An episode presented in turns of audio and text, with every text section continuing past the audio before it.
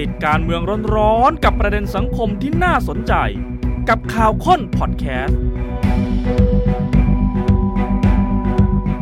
สวัสดีครับสวัสดีค่ะต้อนรับเข้าสู่ข่าวค้นคนข่าวกับผมวราวิชิตมณีครับอลิสทางคุณค่ะจากเหตุการณ์ที่นักเคลื่อนไหวทางการเมืองทานตะวันตัวตุลานนท์จากกลุ่มทะลุวัง มีพฤติกรรมไปขัดขวางขบวนเสด็จพระราชดำเนิน นำมาสู่ข้อถกเถียงในสังคมไทยหลากหลายประเด็นนะครับคุณนลินค่ะบางส่วนก็อาจจะมองถึงมาตรการในทางกฎหมาย จะต้องจัดการกับพฤติกรรมที่ไม่เหมาะสมนี้อย่างไร อีกบางส่วนมองว่านี่มันเป็นจุดเริ่มต้นที่จะทำให้ทุกฝ่ายต้องหันกลับมาคุยกัน คืออาจจะไม่เห็นด้วยในพฤติกรรม แต่ก็ต้องแยกสารที่นักเคลื่อนไหวทางการเมืองกลุ่มนี้อืมพยายามที่จะสื่อออกมา ผิดก็ว่าไปตามผิดแต่เราจะปรับเปลี่ยน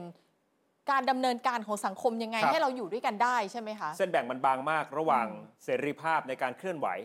กับความรับผิดชอบที่จะต้องปฏิบัติตามกฎหมายด้วยใช่ค่ะและแน่นอนฝ่ายการเมืองอย่างพักก้าวไกล ด้านหนึ่งถูกมองว่าอาจจะมีส่วนไปสนับสนุนกับแนวคิดของบรรดานักเคลื่อนไหวทางการเมือง แต่อีกด้านหนึ่งก้าวไกลก็มองว่านี่ไงคือเหตุผล ในแง่ของที่ทุกฝ่ายจะต้องมาพูดคุยกัน พูดถึงกรอบการนิรโทษกรรมอืม คุณดังสิมันโรมบอกว่าจะจับคนกลุ่มนี้ไปขังหรือ แต่ความคิดมันก็ยังอยู่อ่าถ้าทุกฝ่ายมานั่งเปิดใจพูดค่ะคุยกันว่ามันมีปัญหาตรงไหน ใช้เวทีอย่างสภาเป็นที่ขับเคลื่อน มันก็จะไม่ไปโผล่อยู่ตามท้องถนนแบบนี้ เราเริ่มได้เห็นการเดินหน้าแล้วแหละว่าน่าจะมีการพูดคุยกันในสภานะคะ แล้วเราจะรวบรวมทั้งหมดค่ะคุณผู้ชมวันนี้เนี่ยประเด็นของตะวัน ลามบานปลายไปถึงประเด็นไหนบ้างครับหยิบมาเป็นหัวข้อหัวข้อให้คุณผู้ชมได้เห็นชัด ๆ เลย ครับ เริ่มจากไล่ข้อเท็จจริงก่อนค่ะนะครับ มี 2 มุมนะที่อยากจะเปรียบเทียบกันคือข้อเท็จจริงตามที่เห็นในคลิปค่ะวงจรปิด แล้วก็คลิปจากการไลฟ์อืมของบรรดานักเคลื่อนไหวทางการเมืองเอง กับอีกมุมหนึ่งคือคำอธิบายจากผู้ที่อยู่ในที่เกิดเหตุ คือทานตะวันวันนี้โพเลสต์ยเฟซบุ๊กค่ะเป็นอีกรูปแบบหนึ่งเลยอืมนะครับถ้าเราดูจากภาพก่อน เหตุการณ์เกิดวันที่ 4 กุมภาพันธ์ 2567 ที่ผ่านมา เวลา 18นาฬิกา20 นาที มีปรากฏภาพตำรวจถวายความปลอดภัยภารกิจ 905 นะครับ เหตุการณ์เกิดขึ้นที่ทางต่างระดับมักกะสัน แล้วที่จริงตำรวจไม่ได้ปิดการจราจรนะอืมตอนที่อยู่บนทางด่วนเนี่ยค่ะยังไม่ได้ปิด แล้วก็ไปเจอกลุ่มนักเคลื่อนไหวทางการเมืองที่มีคุณทานตะวัน รวมถึงมีผู้ชายอยู่ในรถอีกคนหนึ่งเนี่ย ภาพก็จะจับได้ไกลๆหน่อยแต่เห็นครับว่ารถคันนั้นตอนแรกยังไม่รู้มารู้ทีหลังว่าข้างในเนี่ยตะวันอยู่ในนั้นด้วย ใช่ คือมีทั้งจังหวะที่ขับเอ่อเฉียดเฉียดๆการคู่ขนานบนทางด่วนค่ะ แต่พอลงจากทางด่วนเนี่ยโดยปกติแล้วตำรวจก็ต้องมาปิดท้ายขบวนอะเขาก็ต้องมาซึ่งกันตามเอากไว้ฎก็คือ รถที่อยู่ข้างหลังเนี่ยห้ามแซงคันสุดท้ายของรถที่ปิดท้ายขบวนค่ะพอลงจากทางด่วนแล้วก็ต้องมีระยะห่างพอสมควรจากขบวนเสด็จใช่ไหมครับอืมตำรวจก็ใช้เวลาตรงนั้นเนี่ย กั้นรถที่ตามขบวนมา แล้วก็กลายเป็นจังหวะที่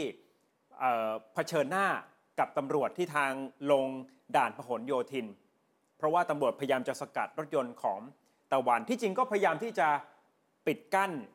ครู่เดียวอืมเพื่อไม่ให้รถที่จะตามค่ะขบวนเสด็จเนี่ยเข้าไปใกล้มากเกินไป ซึ่งก็เป็นตามกฎการรักษาความปลอดภัย แต่นั่นแหละเป็นเหตุการณ์ที่เกิดขึ้นมีภาพเอ่อทานตะวันถกเถียง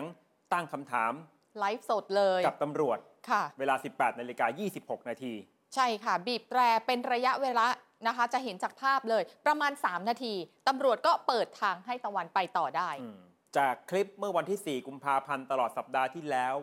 ก็เป็นประเด็นถกเถียงนะครับ ถึงพฤติกรรมที่ไม่เหมาะสมคือโดยส่วนใหญ่เกือบร้อยเปอร์เซ็นต์ในแง่ของวิธีการลักษณะนี้ส่วนใหญ่นะ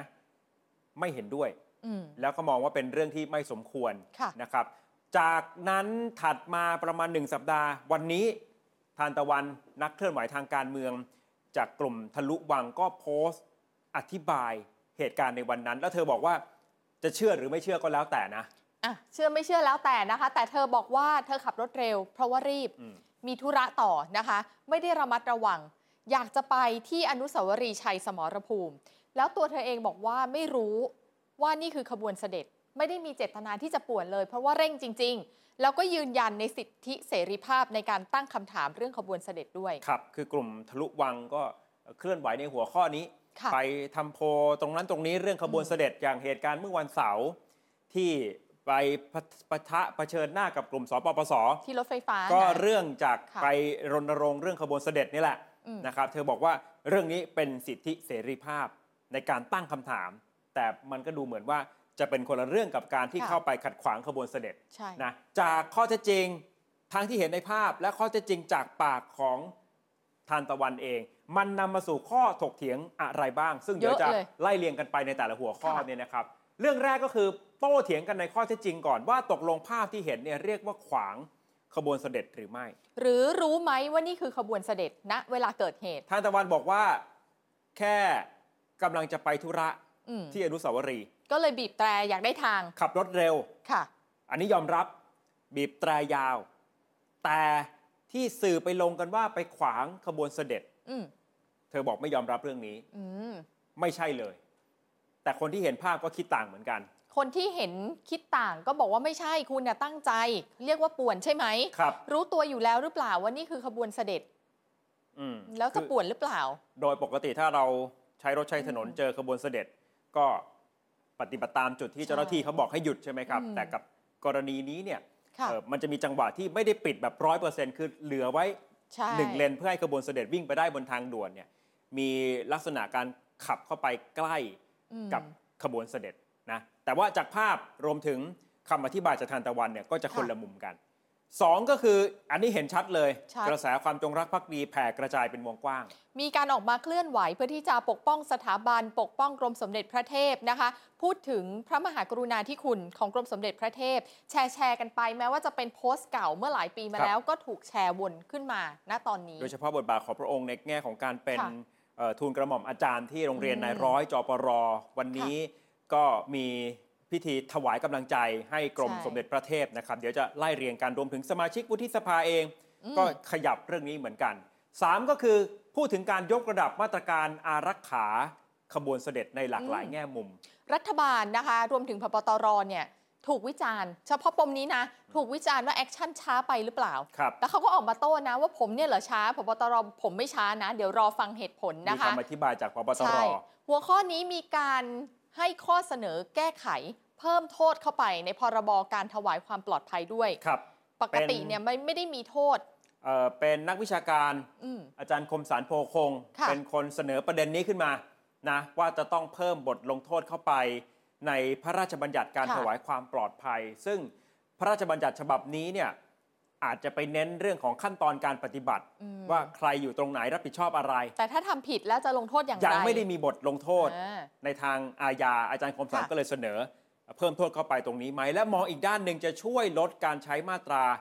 112 แต่ก็ยังมีคำถามว่าจริงหรือไม่อ่าเดี๋ยวเราจะมาวิเคราะห์กัน คือปกติอย่างเหตุการณ์ปีค่ะ63 ที่มีเอ่อเหตุการณ์ผู้ชุมนุมเผชิญหน้ากับขบวนเสด็จอืม ตอนนั้นเนี่ยผู้ชุมนุมถูกแจ้งข้อกล่าวหามาตรา 110 นะครับ 110 นี่เกี่ยวกับการประทุษร้ายอืมนะหรืออีกประเด็นหนึ่งก็เนี่ย 112 ก็แล้วแต่บริบทว่าเหตุการณ์ใช่ไหนมันเป็นอย่างไร จะเห็นค่ะว่ามันไม่ได้มีการแจ้งข้อกล่าวหาตามพรบการถวายความปลอดภัยโดยเฉพาะอืมเพราะว่ามันไม่มีโทษก็เลยแจ้งในไม่ทางได้อาญาอ่ก็จะเป็นการใช้ข้อกล่าวหาอื่น ๆ อาจารย์คมค่ะสารจึงมองว่าถ้าไปแก้ตรงนี้มีโทษอาญานี่นะอื มมันจะไปลดการใช้ 110 หรือ 112 ได้อืมแต่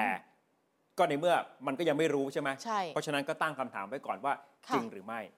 ปมขยายถัดมานะคะจะไปเชื่อมโยงกับการเสนอกฎหมายนิรโทษกรรม นิรโทษให้คนที่โดนมาตรา 112 คำถามก็คือมันเกี่ยวกันไหมล่ะ กับการที่ออกมาขวางออกมาป่วนขบวนเสด็จ กับการเสนอกฎหมายนิรโทษกรรมมันครับ เชื่อมโยงกันได้ขนาดนั้นเลยเหรอ คือถ้าจะมองว่าเชื่อมโยงกับเหตุการณ์อาจจะไม่เชื่อม เพราะเออเวลาขวางขบวนเสด็จเนี่ยอาจจะไม่ได้ใช่เจอ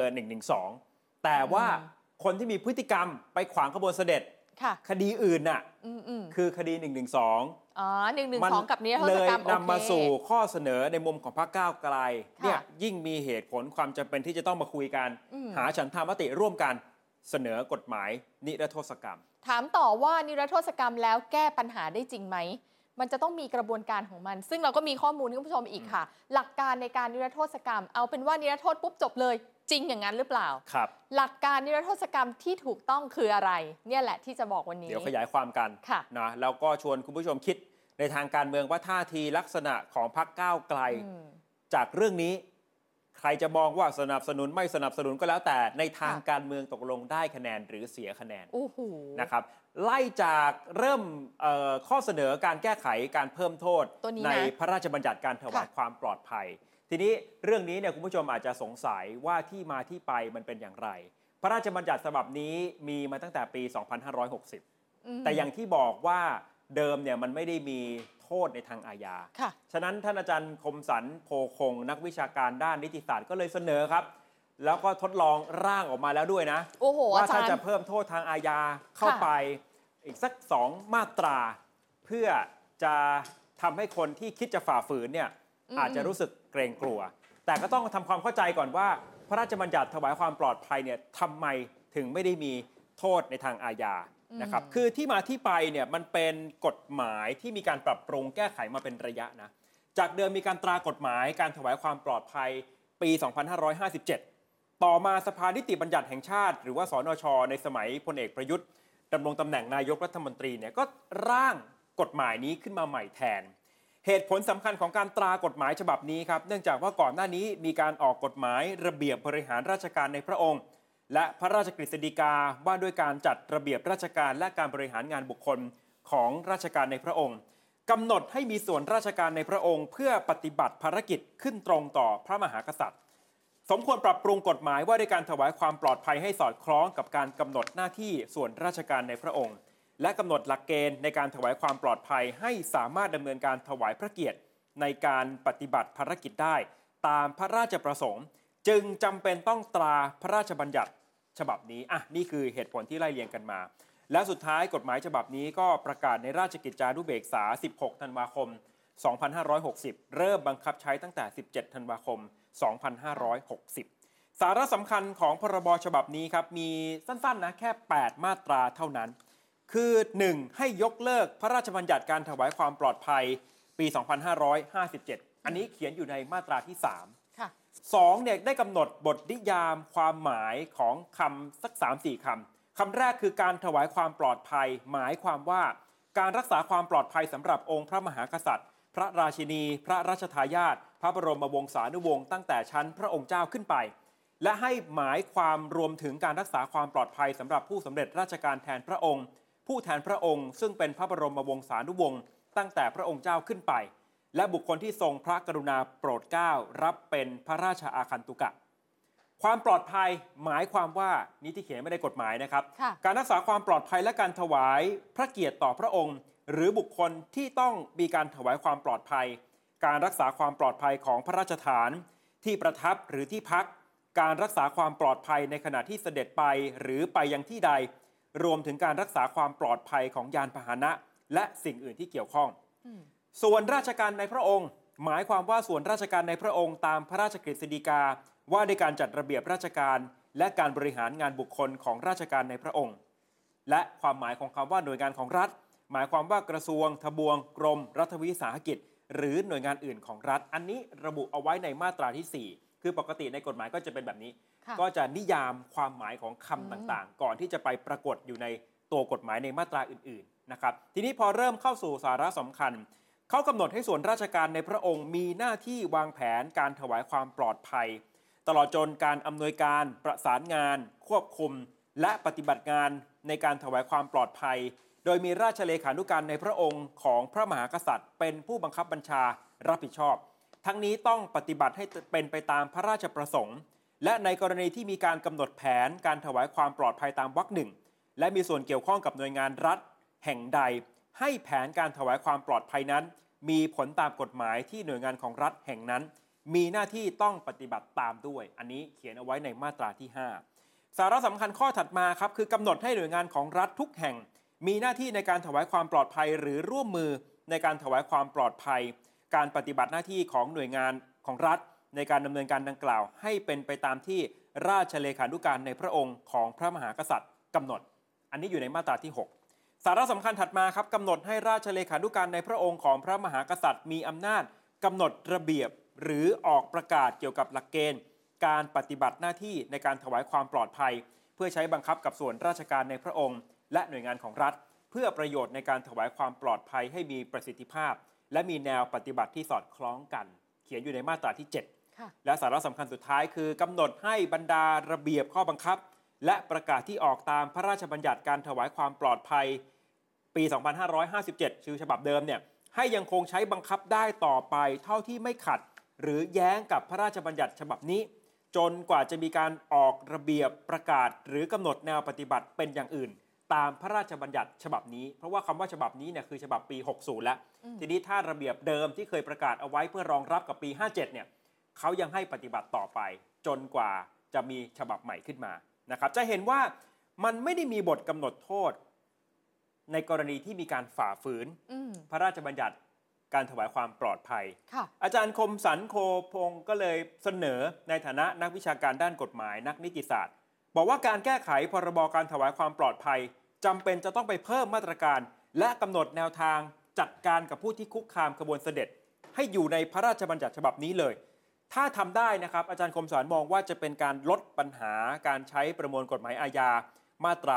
112 ด้วย ก็เลยฝากไปที่คุณชาดาไทยเศรษฐ์รัฐมนตรีช่วยกระทรวงมหาดไทย และพลตำรวจเอกต่อศักดิ์สุขวิมลผู้บัญชาการตำรวจแห่งชาติให้พิจารณาอืมนะ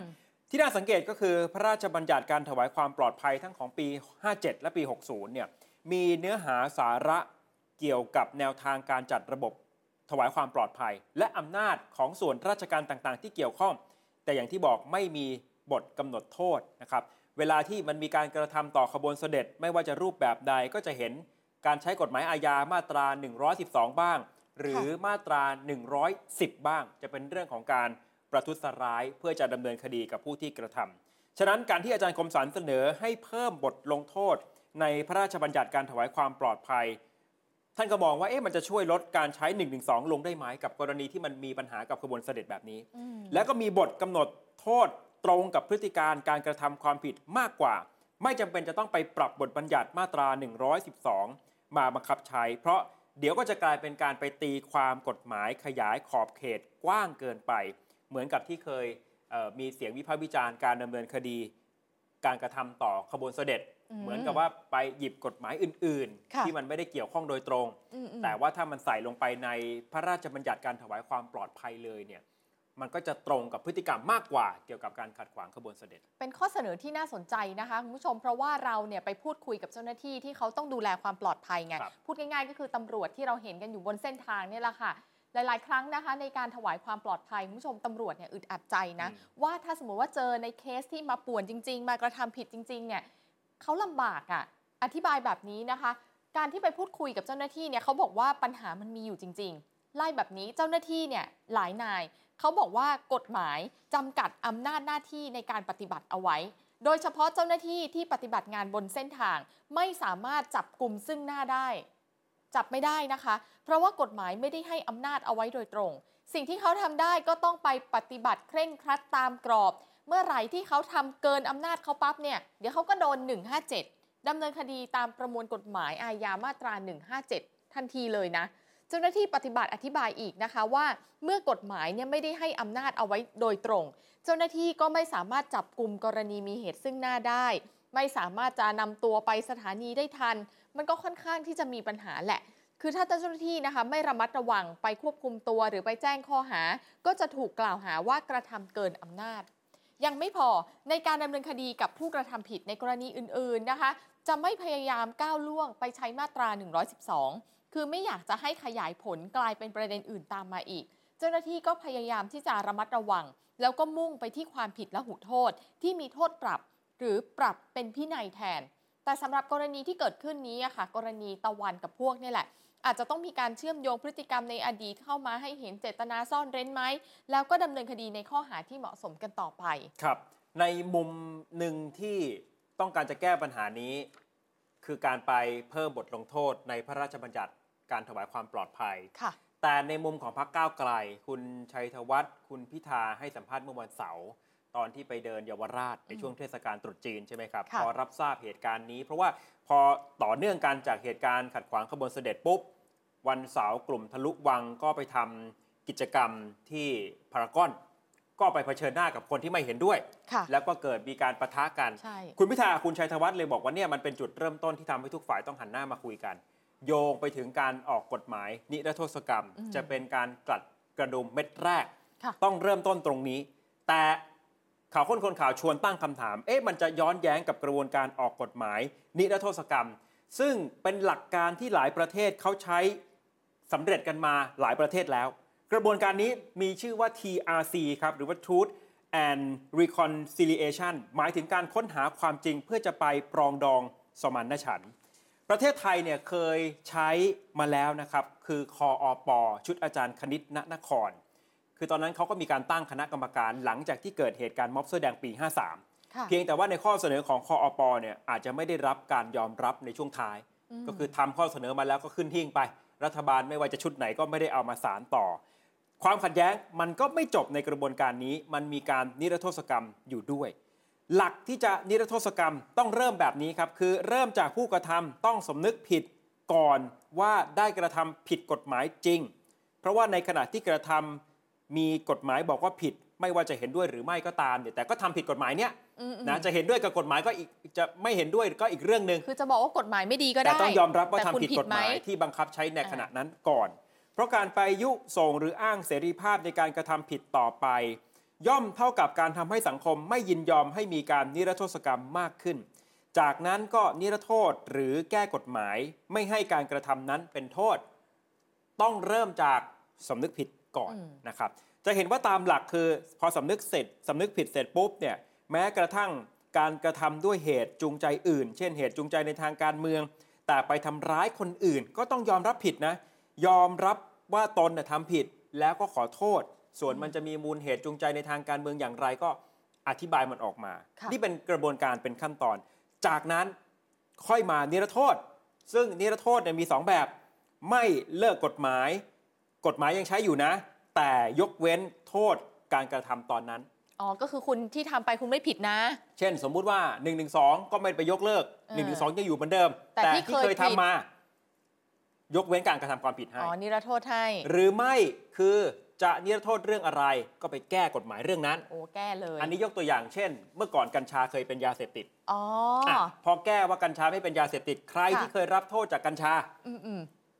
ปล่อยจากคุกเลย อ๋อถืใช่อไม่ถือว่ามีความผิดเลยค่ะนะเพราะฉะนั้นการนิรโทษจะมี 2 วิธีอืมคือนิรโทษโดยที่กฎหมายเดิมนั้นยังคงอยู่ กับนิรโทษโดยการไปแก้กฎหมายให้มันไม่มีความผิด แต่ทีนี้ย้อนกลับมาการจะทำให้ทั้งสองวิธีสำเร็จได้หัวใจต้องเริ่มจาก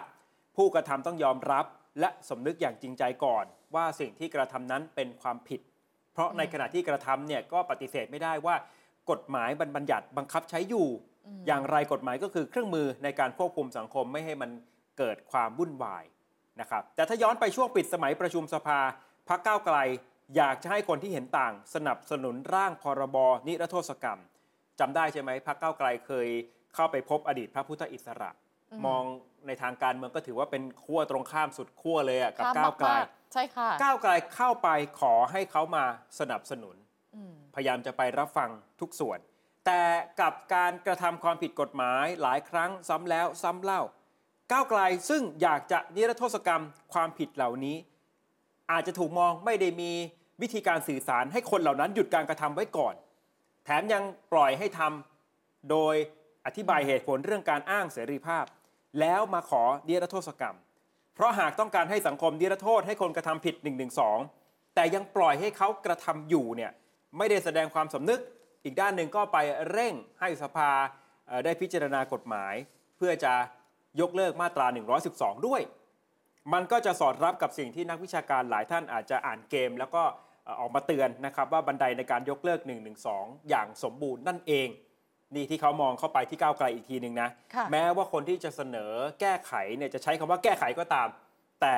สุดท้ายก็เอาคนที่อาจจะมีพฤติกรรมกระทำความผิดเหล่านี้ มาเป็นเหตุผลประกอบมาเป็นตัวประกันในทางการเมืองว่า จะต้องผลักดันการนิรโทษกรรม แล้วก็รวมถึงเรื่อง1นึเข้าไปด้วย นักวิชาการนะคะมองว่าคือเกมของก้าวไกลที่ปลายทางเนี่ยก็คือนิรโทษ1นึโดยที่ไม่จำเป็นที่จะต้องบอกให้หยุดการกระทำอ่าทุกอย่างดำเนินไปเป็นสิทธิเสรีภาพนะคะหนึ่งในนั้นคืออาจารย์เจตโทนวนิกค่ะ อาจารย์บอกว่ามีบันได 3 ขั้น หลังจากนี้เป็นต้นไปคือปลายทางที่เป็นจุดหมายที่ก้าวไกลต้องการใช่หรือไม่นะคะ ณจังหวะเวลานี้ค่ะก้าวไกลเสนอร่างพรบนิรโทษกรรม แบบเอาจริงเอาจังนะ เป้าหมายคือนิรโทษความผิดมาตรา 112 ชัดเจน อาจารย์เจตบอกแบบนี้นะคะ เหตุผลคือเครือข่ายของพรรคก้าวไกล ทั้งมวลชนคนของพรรคสสพักแกนนำพักไม่ได้รับผลกระทบเรื่องการชุมนุมหนักมากสักเท่าไหร่ แต่ที่หนักจริง ๆ คือเรื่อง 112 พิจารณาได้จากกรอบเวลาที่กำหนดในร่างกฎหมายเนื้อโทษกรรมค่ะ ย้อนไปตั้งแต่ปี 49 เป็นต้นมานะคะ กลุ่มที่ได้รับอานิสงส์เนี่ยก็จะประกอบไปด้วยกลุ่มพันธมิตรประชาชนเพื่อประชาธิปไตยคือเสื้อเหลืองเนาะชุมนุมระหว่างปี 49 ถึงปี 51กลุ่มถัดมาเป็นกลุ่มแนวร่วมประชาชนต่อต้านเผด็จการแห่งชาติหรือนปช เสื้อแดง ชุมนุมระหว่างปี 52ถึง53 กลุ่มที่ 3 คือกลุ่มกปปส ค่ะ นกหวีดนะ ลุ่มเป่านกหวีดนะคะ ชุมนุมระหว่างปี 56ถึง57 กลุ่มนักศึกษาเยาวชนประชาชนต่อต้านคอสช กลุ่ม 3 นิ้วนั่นเอง ชุมนุมระหว่างปี 57ถึง62 และอันสุดท้ายถึงจะเป็นกลุ่มคณะราษฎรนะคะ 3 นิ้วเช่นเดียวกันค่ะ ระหว่างปี 63ถึง64 ฉะนั้นการเปิดหัวเรื่องการนิรโทษกรรม และกำหนดเวลาครอบคลุมการชุมนุมทางการเมืองทุกกลุ่มเลย เพื่อให้ได้แนวร่วมมาก ๆ แต่ถามว่าโทษเหล่านี้ของกลุ่มเยาวชนเนี่ย ต้องบอกว่าไม่หนักนะ อย่างเช่นเยาวชน 3 นิ้วอย่างเงี้ยนะคะ แตกต่างจากกลุ่มพันธมิตรกับเสื้อแดงเมื่อก่อนน่ะที่มีการบุกยึดสนามบิน แล้วก็เป็นคดีขึ้นมาเผาสถานที่ราชการไอ้อย่างนั้นเนี่ยโทษหนักกว่าเยอะนะคะ เพราะฉะนั้นมองดูแล้วเนี่ยเป้าหมายที่แท้จริงของพรรคก้าวไกล น่าจะเป็นเรื่อง 112 เป็นหลัก เพราะว่าโดนทั้งมวลชนแล้วก็แกนนำอาจารย์เจตวิเคราะห์ต่อค่ะ บอกว่าก้าวไกลทำเรื่องนี้ด้วยยุทธศาสตร์ที่เขามองว่ามันคือบันไดสามขั้น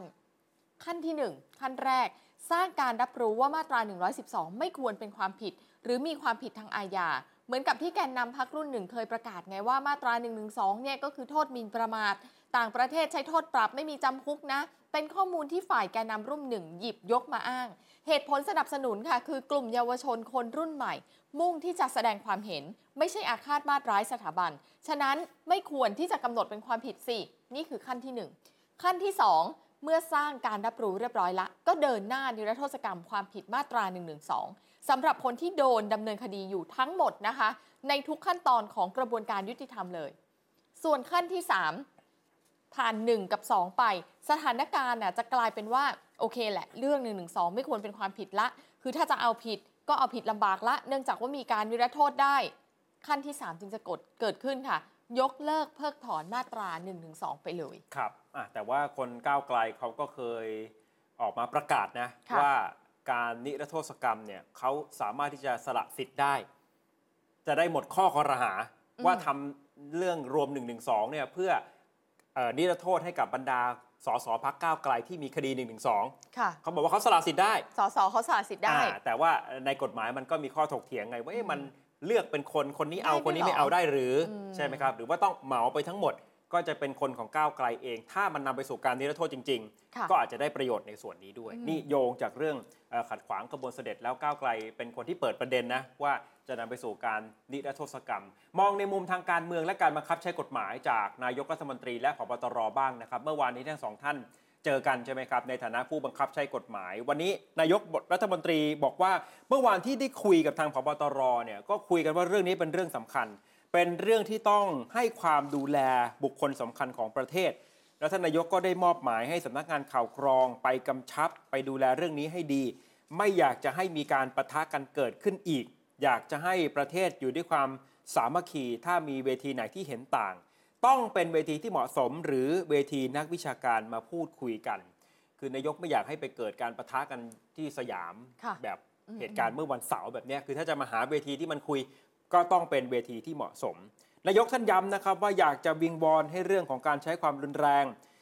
เป็นเรื่องที่ไม่ควรรัฐบาลก็ไม่เห็นด้วย ไม่ว่าจะเป็นตำรวจหรือกองทัพก็อยากจะเห็นความสมัครสมานสามัคคี แน่นอนการเอ่อเห็นต่างกันในทางการเมืองในสังคมเนี่ยมันมีอยู่แล้ว ก็ต้องมาพูดคุยกันใช้เวทีที่ปลอดภัย ไม่เป็นที่คุกคามของฝ่ายใดฝ่ายหนึ่ง เรื่องการใช้กำลังหรือวัฒกรรมนายกบอกอยากจะให้ลดลง ควรจะใช้เวทีสาธารณะอื่น ๆ ดี ๆ ไม่ว่าจะเป็นสภาหรือนักวิชาการจะมาพูดคุยกัน ให้มันปลอดภัยมากกว่านี้ ผู้สื่อข่าวถามถึงพรรคก้าวไกลมีความเห็นว่าเรื่องนี้เป็นเรื่องของการเมืองก็ควรจะนิรโทษกรรมไปด้วย นายกบอกว่าผมไม่ได้มองไกลขนาดนั้น ผมมองว่าเป็นหน้าที่ของฝ่ายความมั่นคง ฝ่ายรักษาความปลอดภัยต้องดูแลบุคคลสำคัญของประเทศ ให้ดีที่สุด ไม่ให้เกิดว่ามีการคุกคามหรือการใช้กำลัง แล้วก็ไม่อยากมองเรื่องนี้ให้กลายเป็นเรื่องการเมือง สุดท้ายผู้สื่อข่าวถาม ตกลงการเคลื่อนไหวเนี่ยมีใครอยู่เบื้องหลัง มีใครให้ท้ายไหมค่ะท่านนายกบอกว่าไม่แน่ใจว่าผู้ใหญ่ที่ไหนให้ท้าย แต่อืมท่านคิดว่าเรื่องนี้ไม่ควรจะมีการให้ท้าย ไม่ควรมีกระบวนการอยู่เบื้องหลัง เพราะว่าขบวนเสด็จมีภารกิจพ ระองค์ท่านมีภารกิจตลอดเวลาลองฟังนายกรัฐมนตรีครับ ผมไม่เห็นด้วยนะครับ เพราะว่าจริงแล้วก็มีคนเดือดร้อนนะครับ เราไม่อยากให้บรรยากาศที่เกิดขึ้นอย่างเมื่อวานนี้อย่างเมื่อวันเสาร์เนี่ยเป็นเป็นอยู่ในสู่เข้าไปสู่สายตาของชาวโลกนะครับ เพราะว่าเรื่องของทุกๆประเทศเขาก็มีเรื่องการรักษาผู้นำ นะครับซึ่งเป็นเรื่องที่เป็นเรื่องที่เราต้องให้ความสำคัญสูงสุดอยู่แล้ว ผมไม่แน่ใจว่าผู้ใหญ่ที่ไหนให้ท้ายนะครับแต่ว่าถ้าเกิดจะให้ผมพูดมันชัดเจนครับเรื่องนี้ไม่ควรมีการให้ท้าย ไม่ควรมีขบวนการอยู่เบื้องหลังนะครับเพราะว่าขบวนเสด็จท่านเองท่านก็ไปมีภารกิจ พระองค์ท่านมีภารกิจตลอดเวลา พระองค์ท่านก็ทรงงานหนักทุกพระองค์เพราะฉะนั้นในการเดินทางเรื่องความสำคัญของพระองค์ท่านเนี่ยเป็นเรื่องที่รัฐบาลต้องให้ความสำคัญสูงสุดนะครับแล้วก็ทางฝ่ายที่ไม่เห็นต่าง ก็ควรไปใช้อย่างที่ผมบอก ผมใช้คำไปหลายหนแล้ว ใช้เวทีที่ปลอดภัยนะเราเรามีสภานะครับ เรามีนักวิชาการเราก็พูดคุยในเวทีที่มันถูกต้องนะครับ อย่าไม่อยากให้เป็นเวทีที่มาใช้คำว่าท้าทายนะครับ อย่างเช่นตามศูนย์การค้าตามสถานที่สาธารณะต่างๆ มันไม่เหมาะสมหรอกครับ เพราะว่าผมเชื่อว่ามันมันไม่มีมันไม่มีระบบรักษาความปลอดภัยที่มันที่มันที่มันถูกต้องนะครับ สถานที่ช้อปปิ้งต่างๆ มันก็มีคนที่เขาเขาอินเทอร์เน็ตเขาไปพักผ่อนกัน นายกคุยกับพบตร นายกมาให้สัมภาษณ์ บอกว่าไม่อยากให้มีการให้ท้าย แต่พบตรบอกว่าพบตรเชื่อรู้ว่ามีเลยขบวนการอืมมีคนอยู่เบื้องหลังแน่ ๆ นะคะ แล้วก็บอกว่าตำรวจทุกนายถวายความปลอดภัยด้วยชีวิต เพราะฉะนั้นไม่ควรจะมีข้อกังขาว่าทำงานล่าช้าใด ๆ ขอเวลาหน่อย 2 วันจบเลยค่ะพลตำรวจเอกต่อศักดิ์สุขวิมลผู้บัญชาการตำรวจแห่งชาตินะคะ บอกว่าผมที่ไปคุยกับท่านนายกเนี่ยก็ยืนยันกับท่านนายกไป ว่าการถวายความรักษาความปลอดภัยเนี่ยมีการวางระบบอยู่แล้ว แต่การที่มีกลุ่มเห็นต่างเข้ามาแสดงออกลักษณะแบบนี้ก็กำชับไปตั้งแต่วันแรกนะว่าจะดำเนินคดีตามพยานหลักฐานที่มี เชื่อว่าเยาวชนที่ออกมาเนี่ยเขาไม่ได้ออกมาเองนะพบตรพูดแบบนี้เลยนะคะ มีขบวนการอยู่ข้างหลัง ขอตำรวจรวบรวมพยานหลักฐานให้ชัดเจนก่อน และในวันที่ทำคดีเสร็จนะ ทุกคนจะได้เห็นเลย ว่าเจ้าหน้าที่ตำรวจทำคดีค่อนข้างละเอียดเลยแหละ เรื่องของการทำคดีนะคะ ย้ำว่าอย่าเร่งทำเราจะไม่เร่งทำไม่อย่างนั้นเดี๋ยวมันผิดพลาด ขออีก 2 วันนะเดี๋ยวจะเห็นการแจ้งข้อหาและการออกหมายจับนะคะ ณตอนนี้ผู้บัญชาการตำรวจนครบาลกำลังรวบรวมพยานหลักฐาน แล้วก็เร่งรัดพนักงานสอบสวนให้ดำเนินการปิดข้อคอรหาทั้งหมด จะให้ความเป็นธรรมกับทั้งสองฝ่ายพบตรใช้คำนี้ค่ะบอกว่า เรื่องการถวายความปลอดภัยพวกเรา ซึ่งหมายถึงตำรวจเนี่ยพวกเราทุกคนเนี่ยดูแลพระองค์ท่านด้วยชีวิต พวกพี่ดูแลด้วยชีวิตของพวกพี่จริง ๆ อันนี้คุยกันนักข่าวเลยนะ ประเด็นของสองเยาวชนนะคะ ที่ตะวันก็คือหนึ่งในนั้นเนี่ยคือเริ่มจากพบตรบอกว่าจะต้องมีการถอนประกันแล้วล่ะ แล้วหลังจากนั้นนะคะก็จะออกหมายจับ แล้วรอดูก่อนว่าจะเป็นยังไง เพราะว่าตอนถามว่าออกหมายจับสองคนหรือเปล่านะพบตรเนี่ยไม่ได้ตอบคำถามเรื่องนี้นะคะ ถามต่อว่าแล้วถ้าเยาวชนกลุ่มนี้จะไปเคลื่อนไหวพื้นที่อื่นล่ะพบตรจะว่ายังไง ก็ตอบว่ามีการติดตามดูแลอยู่นะคะ ลองฟังเสียงดูค่ะ ลาพี่อีกสักสองวันเราจะเห็นว่าเราจะมีมีการแจ้งข้อกล่าวหา แล้วก็จะมีหมายจับ อันนี้เดี๋ยวก็จะเห็นนะครับคือแสดงว่ากรณีนี้มั่นใจได้เลยว่าจะมีใช่ครับแน่นอนครับแน่แน่นอนอันนี้พี่พี่ยืนยันเลยนะครับ แต่ว่าเขาเนี่ยการแสดงพฤติกรรมในในสถานที่ที่ที่สยามพารากอนอย่างเงี้ย จะเห็นหลาย ๆ อย่าง ซึ่งเขาเหมือนมีการเตรียมการ เตรียมการที่จะไม่แสดงบางอย่าง ซึ่งซึ่งเป็นการเหมือนเหมือนจะไปผิดข้อกฎหมายในบางข้อเพราะพี่เชื่อว่าเขามีมีคนที่ให้ให้ให้เป็นพวให้กการนี้ปรึกมีษาการเมืองอยู่อยู่ด้วยอันนี้พอพี่ยังไม่ยืนยันนะครับ อันนี้ขอขอยังไม่ไม่ก้าวล่วงไปถึงแต่มีคขนาดนช่วยเหลือแน่นอน พี่เชื่อว่าในแนวทางสืบสวนมีการให้คำปรึกษาการให้ให้ให้ไกด์ไลน์เข้ามาเราจะการสร้างคอนเทนคนต์อยู่เบื้องหลังได้มากน้อยแค่ไหนอะกันนี้เราพยายามรวบรวมพยานหลักฐานอยู่นะครับ ทุกข้อกล่าวหาที่เขากระทำทุกหมด เราเก็บพยานหลักฐานอันนี้นะคะขอเวลา 2 วันทั้ง 2 คนที่อยู่ในที่เกิดเหตุเริ่มจากมีการถอนประกันก่อน จะมากกว่า 2 คนนี้ไหม ขอให้รอดูก่อนนะคะพบตรบอกว่ากระแสวิพากษ์วิจารณ์ที่มาถึงผมอะว่าทำงานล่าช้าเนี่ย ตกใจเลยนะ บอกว่าโอ้โห อย่างพี่เนี่ยเหรอ ไม่เอาจริงเอาจังเหรอ ก็รู้ว่าพี่ดูแลเรื่องนี้มานานมาก ไม่ต้องห่วงเลย บอกแล้วข้าราชการทุกคนเป็นข้าราชการในพระองค์ที่ดูแลความปลอดภัย มันเป็นภารกิจข้อแรกของสำนักงานตำรวจแห่งชาติเลยแหละ ฟังดูค่ะ อย่างพี่ไม่เอาจริงเอาจังเรื่องความถวายความปลอดภัยพี่พี่น้องก็รู้ว่าพี่ดูแลเรื่องนี้มานานมาก ไม่ต้องห่วงครับเพราะเราบอกแล้วข้าราชการทุกคนเนี่ยก็เป็นข้าราชการในพระองค์ที่เราจะดูแลความปลอดภัยมันเป็นเขาเรียกว่าพันธกิจข้อแรกของสำนักงานแห่งชาติในการดูแลความปลอดภัยในในพระองค์พระบาทสมเด็จพระเจ้าอยู่หัวและสมเด็จพระนางเจ้าและพระบรมวงศานุวงศ์มันเป็นสิ่งที่พวกพี่ต้องทำข้อแรกเลยนะครับ job description ของของข้าราชการตำรวจ อันนี้ไม่ต้องห่วงพี่พี่ทำให้ไม่มีข้อกล่าวหา แล้วก็ให้ความยุติธรรมกับกับทุกฝ่าย เราไม่หวานนะครับ ต้องบอกว่าเฮ้ยไม่ใช่ผมพี่จะแจ้งข้อหาหวานหวานแล้วก็เป็นเงื่อนไขไม่เอาตามพยานหลักฐานถึงไหน ซึ่งซึ่งซึ่งนี่คือเราทำเป็นคณะกรรมการมีการตรวจสอบอะส่วนทางกองทัพบ้างนะครับ ท่านผู้บัญชาการทหารเรือพลเรือเอกอดุงพันเอี่ยมพบทรบอกว่าประเทศไทยเป็นประเทศที่มีสถาบันพระมหากษัตริย์ เป็นสถาบันที่อยู่คู่บ้านคู่เมืองนำพาประเทศอยู่รอดมาจนถึงทุกวันนี้ ถ้าได้ไปศึกษาประวัติศาสตร์ ไม่ว่าจะรัชกาลใด ได้นำพาประเทศให้เจริญก้าวหน้า ทัดเทียมอารยประเทศ รวมถึงแก้ปัญหาในคราวที่ต่างชาติจะเข้ามายึดครองประเทศไทย ท่านก็เลยพูดถึงขบวนเสด็จ บอกว่าการที่ท่านสัญจรไปไหนมาไหน ความรักในท่านอยากให้เราทำการจราจรให้เรียบร้อย รถที่ติดเนี่ยพระองค์ท่านจะต้องไปปฏิบัติภารกิจมากมาย ก็จะได้เดินทางไปด้วยความเรียบร้อย ถึงที่หมายทันเวลาก็เท่านั้นเอง นี่สิ่งที่พบทรบอกว่าความประสงค์เนี่ยอยากให้คนไทยทุกคนรักอลองเปรียบเทียบดูนะ ถ้าเรารักใครสักคน คุณพ่อคุณแม่ทุกท่าน ถ้าหากไม่สบาย มีรถฉุกเฉิน ก็เพื่อวัตถุประสงค์ไปให้ถึงจุดหมายที่ทันเวลาเท่านั้น ขอให้คนไทยอยู่ด้วยความเข้าใจ ความเคารพความรัก ความศรัทธา จะทำให้การปฏิบัติต่อพระองค์ท่านเป็นไปด้วยความเรียบร้อยก็ มมีปฏิกิริยาทั้งนายก ทั้งตำรวจ แล้วก็ตัวแทนจากกองทัพอย่างกองทัพเรือ นี่นะคะคือเรียกว่าปฏิกิริยาการพูดคุยถึงมาตรการอารักขา